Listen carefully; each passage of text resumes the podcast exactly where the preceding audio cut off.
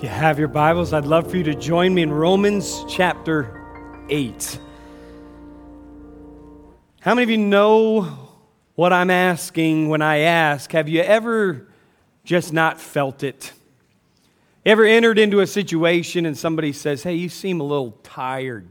You seem a little out of it, and you might say something like, ah, I'm just not feeling it. I just don't want to be here. You say, Pastor, actually, now that you bring it up, this very moment, right now, I, that, that would be my current mental state. I'm just not feeling it. I'm just not sure I'm into it. We are so hyper dependent upon our feelings. And this morning, I want to take just a moment from Scripture and tell you, in effect, that your feelings will lie to you, and the facts of Scripture must override your feelings. We live in an age of identity confusion, where the question is asked, Who am I? often. I believe even the question, What am I? is asked with increasing regularity. But for we who are Bible believers, we have a scriptural identity. We derive it from the Holy Spirit, and we've worked our way through this. I am a Christian. I am a child of God, and what that means practically. I am a co laborer together with God. And this morning we arrive in Romans chapter 8 to put a capstone on it. I am more than a conqueror. Romans chapter 8 is not just your run of the mill passage of Scripture, it should be noted as a high point in all the Bible. In fact, many scholars believe this is the greatest chapter in all the Bible.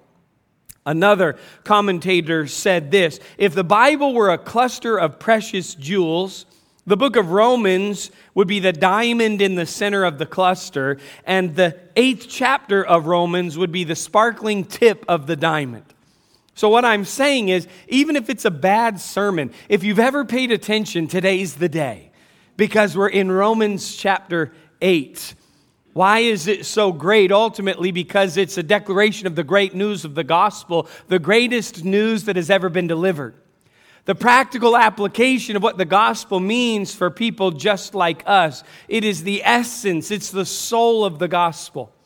It is an affirming passage of Scripture. It's a strengthening passage of Scripture. It's a rallying cry. It's meant to stir you. It's meant to move you beyond your feelings and into an understanding of your identity in Christ. I'll begin reading what Paul writes in verse 31. He asks a question What shall we then say to these things? If God be for us, who can be against us? He that spared not his own son, but delivered him up for us all, how shall he not with him also freely give us all things? Who shall lay anything to the charge of God's elect? It's God that justifieth. Who is he that condemneth? It's Christ that died, yea, rather, that is risen again, who is even at the right hand of God, who also maketh intercession for us. Who shall separate us from the love of Christ? Shall tribulation or distress or persecution or famine or nakedness or peril or sword? As it is written, for thy sake we are killed all the day long. We are accounted as sheep for the slaughter. Nay, in all these things we are more than conquerors through him that loved us. For I am persuaded that neither death, nor life, nor angels, nor principalities, nor powers, nor things present, nor things to come, nor height, nor depth, nor any other creature shall be able to separate us from the love of God which is in Christ Jesus our Lord. That's the Apostle Paul delivering a rallying cry to some struggling people. I find it intriguing that, in effect, at the beginning, when he writes, What shall we then say to these things? He's asking, What is there left to say? He's asking, in effect, What can anyone add? to this. And then he asks five more questions to bring clarity to this reality. He's hurling them out there into space. He's answering them as he asks them. He is giving somewhat of a defiant cry to everyone and everything that would stand against us. It is a message of security, as I have referenced. It is strengthening. I am more than a conqueror. It is at this moment in time, you're probably thinking to yourself, I'm not feeling it. I mean, you're telling me right now that I am more than a conqueror. I'm going to be honest with you. I should have had a second cup of coffee. You're telling me right now that spiritually speaking, I'm more than a conqueror. And I've got to be honest with you, I have already blown it with my family before we even pulled in the parking lot. I'm anything but a conqueror, much less more than a conqueror. My back hurts. I have a headache. My joints ache, and you're telling me that I'm more than a conqueror. How can you tell me that I am more than a conqueror? I'm not feeling it. Here's some scriptural fact. Number one, you are more than a conqueror because God is for us. Can you imagine that reality? God is for us. Prior to salvation, the Bible tells us in our carnal, natural state, we are the enemies of God. God is against us. And there is no enemy that you would want in the vicinity of God. And yet, now in Christ, as a child of God and co labor together with Him, God is for us. That's what He says. What shall we then say to these things? If God be for us, who can be against us? The strength in the Greek language in that if is in effect since. Since God is for us, who could possibly ever be against us? It's eternal security. I cannot lose my salvation. That's what he's declaring. Is there ever going to be a moment where you doubt it? Probably. If you behave like I behave, you're going to doubt it. Is there ever going to be a season of discouragement? Perhaps you will enter seasons of discouragement. Will you ever find yourself despairing for its ultimate fulfillment in glory? Yes. Moments of defeat, no doubt, but salvation, relationship, acceptance in Christ, it's settled. Will that relationship ever be destroyed? He's saying never.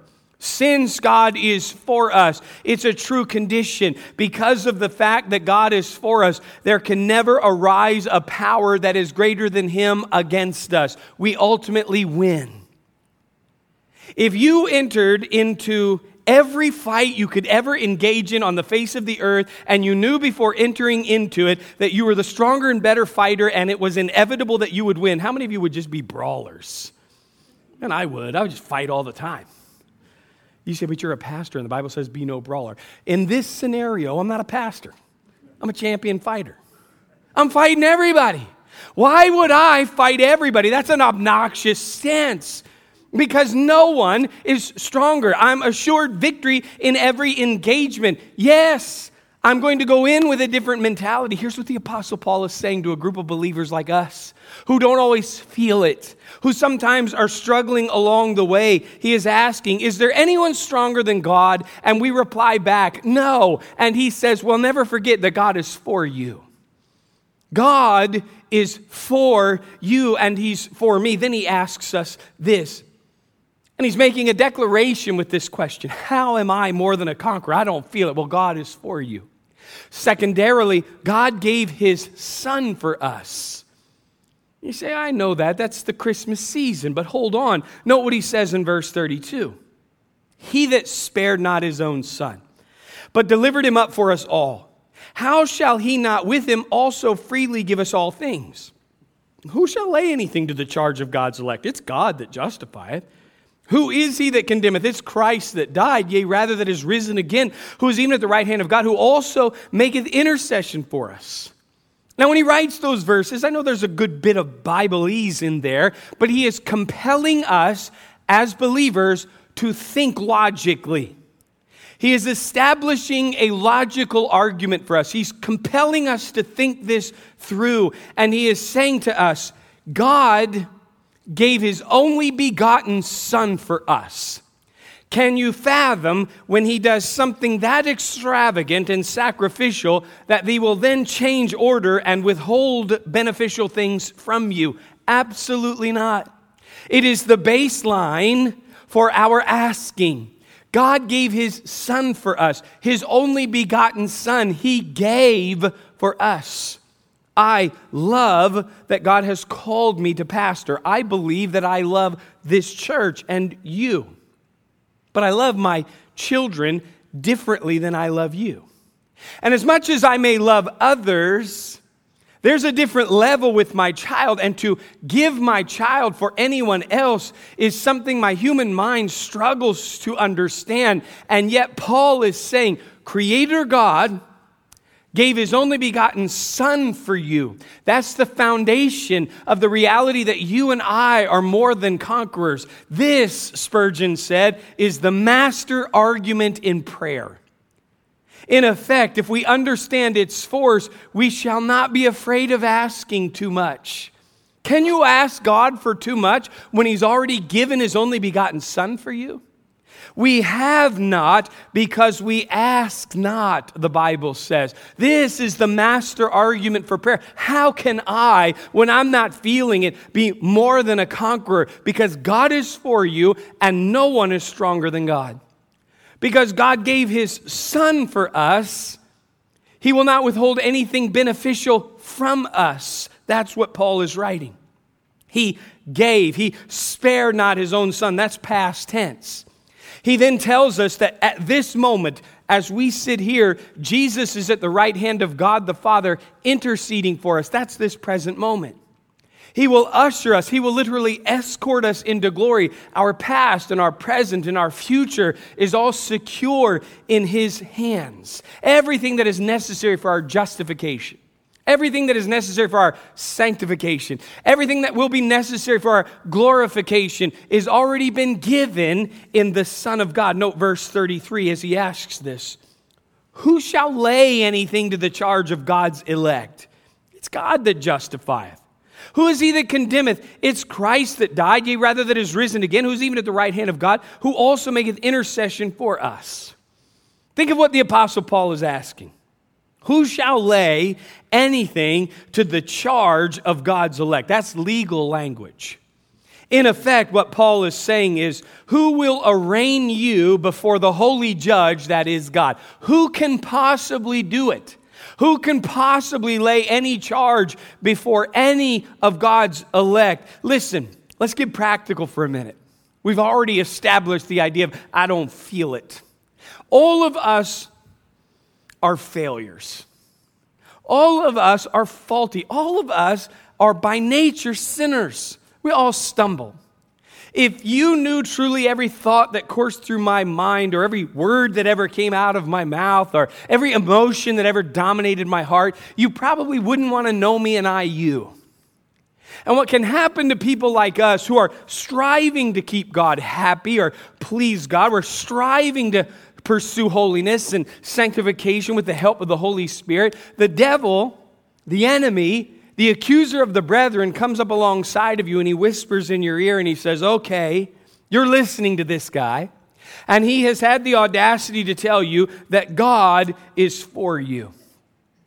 And he's told you that God gave his son for you. But now the devil begins to whisper and he says to you, But you don't deserve that. You don't deserve that kind of security. You know you. You don't deserve heaven. You know you.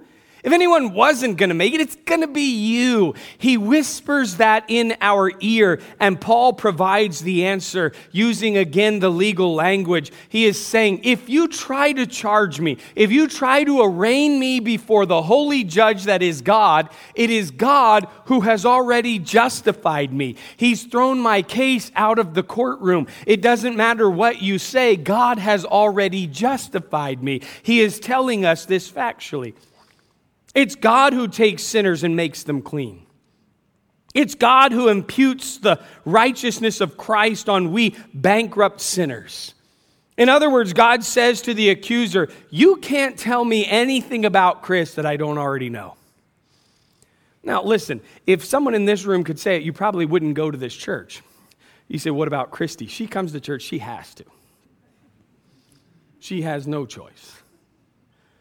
If the devil tries to accuse me before God, he literally says, You can't tell me anything about him I don't already know. Get this when Jesus Christ died on the cross, every one of my sins were future tense. Every one of them. He paid for all of them. He paid for the ones that I've yet to commit, but inevitably will. The grace of God extends. He's not bound by time. My sins are completely forgiven. One said, if accusations are brought against us, we need not fear. For the charges are silenced by the upraised, pierced hands of our intercessor. If we're to be condemned, it will have to be over Christ's dead body, now resurrected, which actually is the basis of our salvation. How's that for confidence? He can't accuse you. You say, Yeah, but I don't feel it. It's not about how you feel, it's the facts of Scripture. God is for you. He gave His only begotten Son for you. He will withhold nothing beneficial for you. If the accuser of the brethren himself tries to condemn you before the holy judge that is God, it's factual that in Christ it was God that already, He already justified. It's clear you're, you're good. That feeling, that sensation grips us. I have hope. It's the grace of God. That's Paul's point. Whoever brings a charge against God's elect, no matter who they are, the charges will not stick. You say, well, what if he throws it to a higher court? You can't go to a higher court than the eternal God. There's no higher court. It'll never be thrown out. Your redemption is secure. Your case is closed for all eternity. Your record is clean. In verse 1 of this chapter, we're told there's no condemnation to them that are now in Christ Jesus. And here he comes back and says, by the way, there's no condemners which is why it's such a tragic thing and a travesty when the people of God bite and devour one another. There are no condemners before God. His elect are already justified, righteousness imputed, they're clean. Again, one wrote, We can therefore confidently challenge the universe with all its inhabitants, human and demonic. Who is he that condemns? There'll never be any answer. You are secure in Christ. You say, I don't feel it. I know what it feels like to be oppressed. Maybe oppressed by the devil. He goes on and he says, Tell him four things and bid him go. Christ died for me. Christ was raised from the dead for me. Christ, the all powerful, ruling, is interceding with me, uh, with Almighty God on my behalf. Christ is for me. God is for me. I am already justified. Since God is for us, there is no power ever formed that can rise up against us. Since God gave his son for us, there is nothing that I can ever ask that is too much. There is no way that God will ever hold back anything beneficial for me. Therefore, I am more than a conqueror. He's going on now as he pins verse 35 Who shall separate us from the love of Christ? Shall tribulation or distress or persecution or famine or nakedness or peril or sword? Then he writes something strange, as it is written For thy sake we are killed all the day long, we are accounted as sheep for the slaughter. Nay, in all these things we are more than conquerors through him that loved us.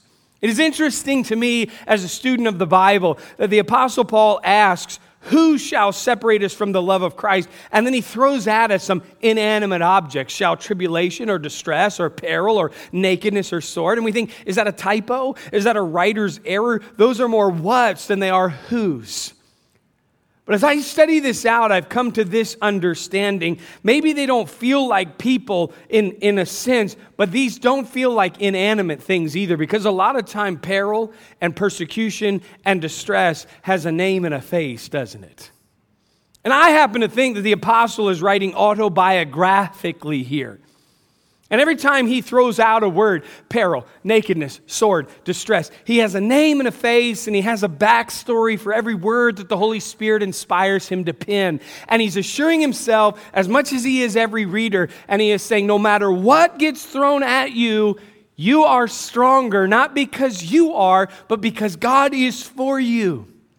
There is no situation, there is no circumstance formed that will ever deprive you of the love of God. You're sealed. There is no situation, no circumstance that can ever arise that will deprive you of eternal life. It's already done. Christ views you as already seated with him in the heavenlies. God's stronger. And what he's going to write here is he's not just going to defeat those things for us, though he will. He is going to make us more than conquerors. Have you ever really thought about that phrase? What does it mean to be more than a conqueror? I've already referenced. Age is a miserable thing. I hate, I hate getting older. In some ways, I like it because I feel like, I've said this before, I have the kind of job as a pastor that people will revere you more the more bald you are and gray haired and fatter bellied. It's just like that guy's got to know what he's talking about. Look, he's bald with gray hair and a big belly. Clearly, he knows the scriptures. But there are aspects of aging that I just don't enjoy. I don't enjoy that when it gets dark at 2:12 in the afternoon at this time of year. That by like 2:15 I just want to sleep. My wife and I will laugh at each other. Sometimes it's like 7 at night and we'll look at each other like how are we still awake? I, I can't even function. I can't move. You sit for too long in your desk chair, you ride for too long in the car, and you go to get out of the car and you creak and groan and you feel it. And even to stand upright, it's everything you can do. And you think, I, eh. and Paul looks at you and he says, By the way, believer, you are more than a conqueror. And you're like, What? Dude, I, I can't function, man. I can't move. I can't think clearly. I am more than a conqueror. You are more than a conqueror. I'm a spiritual doofus, man. I struggle. I'm a weakling, spiritually speaking. That was added for effect. I'm a, I'm a spiritual weakling. And he says, No, you are more than a conqueror. He's affirming us, he's strengthening us, he's encouraging us. God is for you. Nothing's stronger than God. He gave his only begotten Son for you. He's not going to withhold anything beneficial from you. You are more than a conqueror. One wrote this A conqueror defeats his enemy, but one who is more than a conqueror subjugates his enemy. A conqueror nullifies the purpose of his enemy. One who is more than a conqueror makes his enemy serve his own purposes. Conqueror strikes down his foe. One who is more than a conqueror makes his foe his slave. Paul's writing that as I've referenced autobiographically. Then he writes something, it stands out to me. It's a strange phrase. He says, As it is written, for thy sake we are killed all the day long. We're accounted as sheep for the slaughter. What is he saying? He's talking to believers in the Roman Empire who, for the name of Christ and for the cause of Christ, they've lost everything. They're outcasts. They're outnumbered. They're countercultural. It's so bad at this point in history that they are being outright murdered for merely naming the name of Christ. And as Paul pins this to the believers in Rome, they're reading these words. Now sit with them for a minute. And he's saying, You're more than a conqueror. And they're sitting there in their little hovel with barely any material possessions, wiping away tears from loved ones that they have lost in graphic and dramatic fashion. Many of them have been run through with a spear. Some of them, history will tell us, have been impaled covered with pitch, lit on fire to be garden lights for Nero's parties. They've been torn apart by lions. They've been put on display in the Colosseum. Enter into this moment. Pick this letter up. You've lost your job. You've lost your family. You've lost your material possessions. You live within earshot of the screams of agony in the Colosseum, and you know every day you're dependent on someone's mercy, and at any moment you could be arrested and killed. And he says, By the way, you are more than a conqueror. You can't help but reflexively say, Yeah, right. I'm hanging on by a thread, man. I've lost everything. I'm more than a conqueror. That's what he is saying to us. For thy sake, we're killed all the day long. And then he has the audacity to say, just think about it. Even death can't take anything from you. I don't mean that, that I could say it, but I believe the Apostle Paul would say with confidence, threaten me with death. Who cares? I don't think he meant it flippantly, but he's already written in letters and said, I'm in a strait betwixt two, having a desire to depart to be with Christ, which is far better. He considers death gain. You're not going to threaten Paul with death. That's the ultimate consequence in this life. That's what the devil hovers over us with death. But we've been gifted eternal life. You can't threaten me with death. That's what he's saying. To every one of you that are sitting in the dark, reading this letter, whispering the name of Christ, understand they can't do anything to you. You're more than a conqueror. We conquer through him who loved us. It doesn't matter how weak you are or I am. What matters is how strong He is. Another said this that word in itself is special, more than a conqueror. It communicates we gain a surpassing victory. We are overwhelmingly conquerors. The word that is used in the Greek there is Nike. It communicates victory. That's where they get the whole marketing scheme from. It's victorious. You see, I do feel different when I wear my Nikes. I do feel faster. You're not. It's, it's a scam. You're running just the same speed.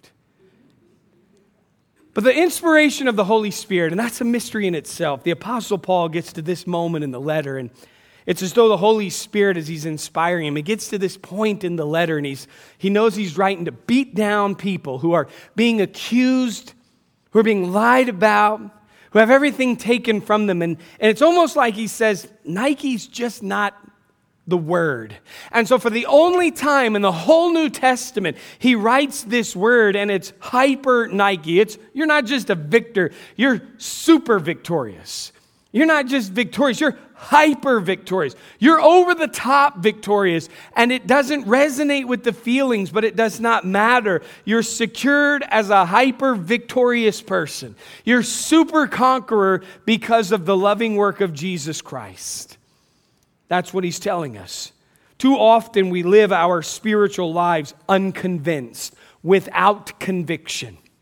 And by actually doing the right thing, to uphold the scripture, to stick to these doctrines. It's so countercultural. We're always outnumbered. They're pressing on me. I just feel like there's no way I can be right. We live unconvinced, without conviction. And He's coming to us and He's saying, I know you're outnumbered. I know everything you believe is countercultural. I know every walk that you take is up a steep hill and against the elements, but I'm telling you, in effect, you're right. You're more than a conqueror. It is the right thing. Live with conviction. God is for you. He gave his son for you. He will withhold nothing beneficial from you. Thus, you are more than a conqueror. And like a parent, I can hear it in Paul. Paul's a teacher at this point, he's a preacher in his ministry, and he knows. I know you have questions. And it's almost like dealing with a child. He starts down a list and they say, Well, what about death? We've already touched on this. Can death separate me from the love of Christ? No. No, dangerous as though that may seem. No, death can't separate you. Alexander Maclaren said death rends us apart from the world that it may bring us to God. If you're a child of God, death, to close our eyes to this life is to open them to the next. To be absent from this body is to be present from the Lord. The Apostle Paul literally is removing the sting. He's removing the pain from death and the grave. Jesus did that for us, and he's reminding us no, death can't separate you from the love of Christ. Oh, wait a second. What about life? I mean, life can be dangerous. Life can be hard. Life can be troublesome. Can, can the situations of life, can that separate me? He says, no, that can't do it either. All right, I got one for you, Paul. What about angels? Angels can do it. I mean, they're powerful, right? Angels are really close to God. They're there in heaven. What if there was an angel who was going to separate me from the love of Christ? What if an angel was going to alter the opinion of Christ concerning me? He says, No, not an angel. Well, what about the devil? No, not him either. He fits in the prior category. Yeah, well, what about principalities? It's possible that somehow they could cause me to be lost to Jesus Christ. No, principalities, they can't do it either. I'm convinced they cannot, he says. Well, what about things that just happen? What about the process of time? Things can change over time, right? I mean, things present and things to come. I mean, what about the future? I don't know what's around the corner. Maybe around the corner there's going to be something that separates me from the love of Christ. No. not this moment, and not anything that is to come. I'm convinced it cannot happen. That's what he's saying. All right, Paul, what about height? What about depth? Now, if you're a teacher and you're probably like, okay, guys, you're stretching now. No, height cannot separate you either. Oh, what if I go swimming and I get to the bottom of the deepest part of the ocean? One, you'd be in heaven because you're going to die. Don't try it. But secondarily, no, not even depth. You say, maybe you're implying that the high points of life, maybe God just decides that He's not going to love me because I've made too much. No, that's not going to separate. Maybe it's the deep moments and valleys in life, and it's just so despairing that no, nothing, not height, not depth, nothing that will ever exist will separate you from the love of Christ. And then I love what he writes. He says, nor any creature. I think Paul is reaching kind of the end of his patience. If you let me just imply his personality creeps out, nor any creature. It's almost like you as a parent, you're like, what about this? What about that? Not any creature that's ever been created. If there's something you're trying to think of right now, just understand not that one either. Not any creature, kids, not any creature will ever separate you from the love of Christ. Let that sink in. When the world tells you they're right and you're wrong, you know that you are right. That doesn't produce an arrogance or a pomposity within you. It's a humility. You're a servant of Christ, but you're right because God is for you. And you're right because God gave his son for you. And you are more than a conqueror. Not anything formed will ever separate you from the love of Christ. You're sealed. You're already delivered for all of eternity. Why live so passively and faithless? Why live so unconvinced and without conviction? You're more than a conqueror. I don't know. I mean, I read about these angels in the Bible, and I, I just know there's going to be some high points and some low points. I just know that time is flying by. I just know that something out there somewhere is going to rip me away from God. You're wrong. That's what Paul says. I am convinced that absolutely cannot happen. Since God created every creature, nothing could separate you. I love one who said, We should sing this out loud. We're safe. You can't beat us. He's not going anywhere. He loves us forever and always. You say, Does that mean that I'm going to get some breaks in life? No. Ask Paul.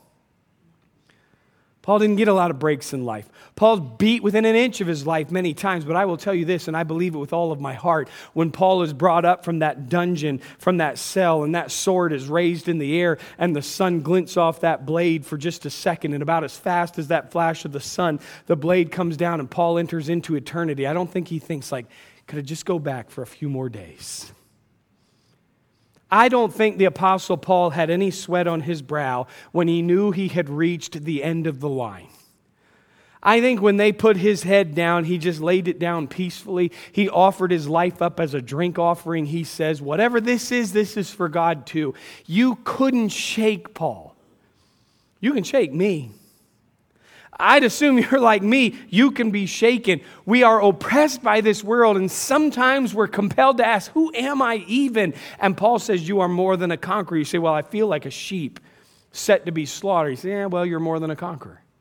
You say, Well, I feel like my only friend is darkness, isolation.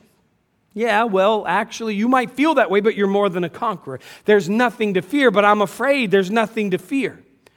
But I feel like they're always judging and they're always coming, and I, I have to stay quiet and they're after me. And I say to you, they can't touch your identity. You're more than a conqueror. Your life is not defined by your situation, your life is defined by who you are in Christ. You're a child of the Most High God. You're a co laborer together with God. You are more than a conqueror in Christ, in Christ, in Christ. Would you please, for just a moment, bow your heads with me?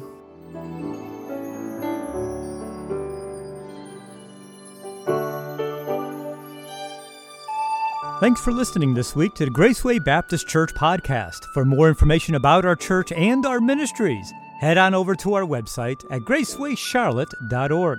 We are a church located in South Charlotte. We are growing and our ministries are doing big things for Christ. If you're looking for a way to get plugged into what we're doing, email us at info at gracewaycharlotte.org.